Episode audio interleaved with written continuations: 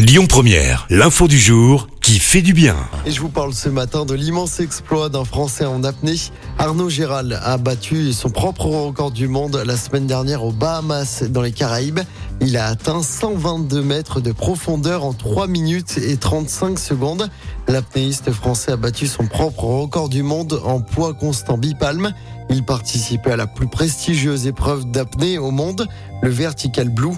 Lors de sa descente, il a subi une pression 13 fois supérieure à celle ressentie dans l'atmosphère. Le Marseillais de 27 ans n'en est pas à son premier coup d'essai puisque ce record est le huitième de sa carrière. Écoutez votre radio Lyon Première en direct sur l'application Lyon Première, lyonpremière.fr et bien sûr à Lyon sur 90.2 FM et en DAB+.